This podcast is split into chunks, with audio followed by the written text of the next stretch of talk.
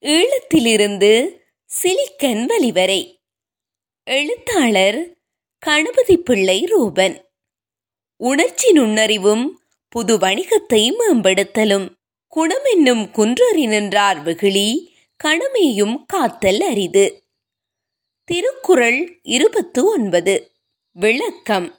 குணம் குன்றுகளான பெரியவர்கள் கோபம் கொண்டால் அந்த கோபம் அவர்கள் உள்ளத்தில் ஒரு கணம் கூட நிலைத்து நிற்காது. உலகிலுள்ள அரசியல் தலைவர்களையோ அல்லது வணிகத் தலைவர்களையோ பார்த்தால் அவர்கள் தத்தம் துறைகளில் சிறப்பான கற்றல் அறிவையும் வாழ்க்கையின் அனுபவங்களையும் இணைப்பதனூடான தொழில் தேர்ச்சியையும் தலைமைத்துவத்தையும் அடைந்திருப்பார்கள். அவர்களின் அறிவுத்திறனின் நுண்ணறிவு மிகவும் அதிகமாக இருக்கும். அத்தகைய அறிவுத்திறனோடு உணர்ச்சி நுண்ணறிவும் வாய்க்க பெற்றவர்களே அதியுன்னதமான வெற்றிகளை அடைவார்கள். இந்த விடயம் பற்றி எனது நண்பரான சிவா நடராஜா குறிப்பிட்ட விடயங்கள் முக்கியமானவை. சிவா நடராஜா இலங்கையின் மலையகத்தில் பிறந்து அங்கே பெரும் சிரமத்தின் மத்தியில் ஆரம்ப கல்வியை பெற்று இலங்கையில் பேராதனை பல்கலைக்கழகத்தில் மின்னணு பொறியியல் பட்டம் பெற்றவர். அதன்பின் வட அமெரிக்காவிற்கு இடம்பெயர்ந்து பல தொழில் நிறுவனங்கள் ஆரம்பித்து வெற்றி பெற்றவர். செயற்கை நுண்ணறிவு பற்றி அதிகம் தெரிந்து வைத்திருக்கும் நாம் உணர்ச்சி நுண்ணறிவு பற்றி அறிந்திருப்பது இல்லை. சொந்த வாழ்க்கை மற்றும் புது தொழில்நுட்ப நிறுவனம் நடத்தும் நான் இதனை செயற்கை நுண்ணறிவை விட முக்கியமான ஒன்றாக கருதுகிறேன் என்று அவர் சொல்கிறார். அவர் சொன்னது போல் உணர்ச்சி நுண்ணறிவானது மனித வரலாற்றின் ஆரம்ப காலங்களில் இருந்தே தொடர்ச்சியாக இருக்கவே செய்கின்றது.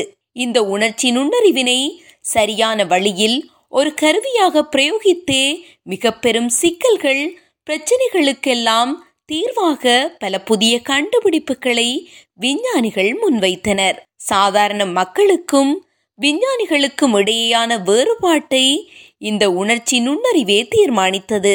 ஆரம்பகட்ட நிலையிலுள்ள நிறுவனங்களில் தினமும் ஏதாவது பிரச்சனை உருவாகிக் கொண்டே இருக்கும். அடுத்த நாள் எப்படி இருக்கும் என்று தெரியாது. எனவே எமது கோபங்களை வெளியே காட்டாது எமது குழுவை நிதானமாக அவதானித்து பணி செய்ய வேண்டும். நான் கடைபிடிப்பது ஒரு எளிய விடயம். ஒரு காட்டமான மின்னஞ்சல் அல்லது விடயத்தை சொல்ல வேண்டுமென்றால் அதனை இருபத்தி நான்கு மணி நேரம் தள்ளி போடுவேன். அடுத்த நாள் அந்த விடயத்தை கொஞ்சம் நிதானமாக வெளிப்படுத்தக்கூடிய சொற்கள் எனக்கு கிடைக்கும். அதனால் உணர்ச்சி வசப்படுவதை தடுக்க முடியும் என்று சிவா நடராஜா சொல்வதைப் போல் எனக்கும் பல சந்தர்ப்பங்களில் கோபம் வரும் அல்லது விரக்தி வந்திருக்கிறது. ஆனால் அந்நேரங்களில் மனத்தை அடக்கி சூழலுக்கேற்ப நடத்தையை இயல்பாக்குவதன் மூலம் நிறுவனங்களை வெற்றி பாதைக்கு அழைத்துச் செல்லலாம். உணர்ச்சி நுண்ணறிவு பற்றி கீழ்வரும் நான்கு அம்சங்களால்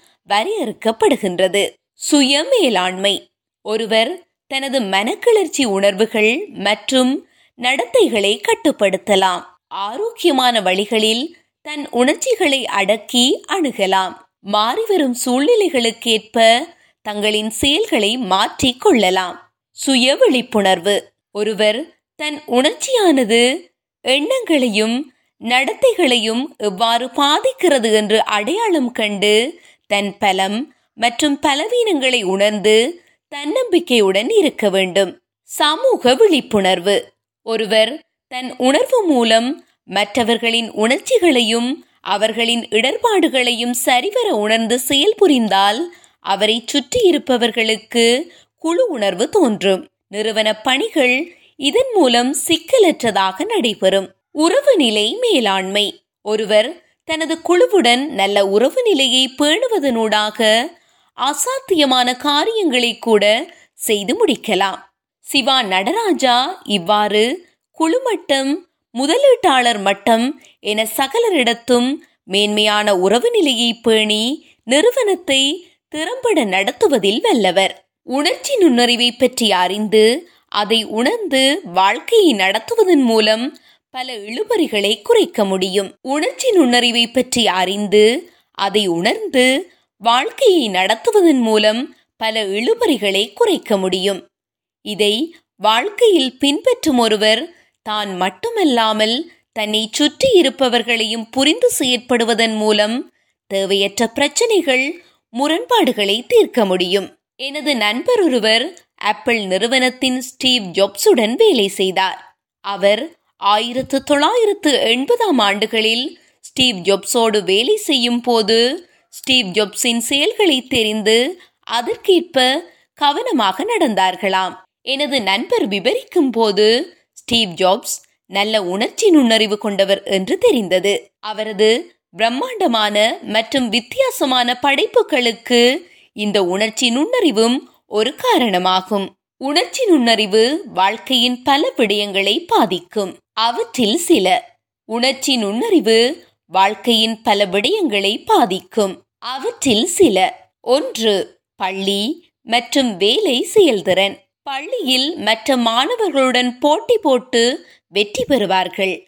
அத்தோடு நண்பர்களை சேர்த்து அவர்களுடன் வாழ்நாள் முழுவதும் நெருக்கமாக இருப்பார்கள். இதற்கு உணர்ச்சி நுண்ணறிவு ஒரு காரணம். நாங்கள் ஐம்பது வயது கடந்தும் மனம் விட்டு வெளியாக கதைப்பது எங்கள் பாடசாலை நண்பர்களிடம்தான். அதற்கு நாங்கள் எல்லோரும் சேர்ந்திருக்கும் வாட்ஸ்அப் குழுக்களே ஆதாரம். வேலையிடங்களை பார்த்தால் இயற்கையாகவே தலைவராக வருபவர்களுக்கு நல்ல உணர்ச்சி நுண்ணறிவு இருக்கும். அதன் மூலம் அப்படி இருப்பவர்கள் பணிபுரியும் இடத்தில் எழும் சிக்கல்களை சுலபமாக கையாள்வார்கள். மற்றவர்களின் உணர்ச்சியை அறிந்து செயல்படுவார்கள். அதோடு எல்லோரையும் ஊக்குவித்து நன்றாக வேலை செய்ய வைப்பார்கள். தற்போது ஒருவரை பணிக்கு தேர்வு செய்யும் போது உணர்ச்சி நுண்ணறிவையும் பரீட்சிக்கிறார்கள். இரண்டு உடல் நலம். உணர்ச்சி நுண்ணறிவானது அதை அனுசரித்து கவனமாக செயற்படாது விட்டால் ஒருவரது உடல் நலத்தை பெரிதாக தாக்கலாம். அதனால் உடல் அழுத்தங்கள் வரலாம். அது மட்டுமன்றி இரத்த அழுத்தம் மாரடைப்பு பக்கவாதம் போல் பலவிதமான நோய்களும் ஒருவரை தாக்கலாம். அதனால் உணர்ச்சி நுண்ணறிவை சீராக வைத்திருக்க மன அழுத்தங்களை கட்டுப்படுத்த பழக வேண்டும். மூன்று மனநலம். கட்டுப்பாட்டுக்குள் இல்லாத உணர்வுகளும் அடக்கி வைக்கப்படும் எண்ணங்களும் மனநலத்தை பெரிதாக தாக்கும்.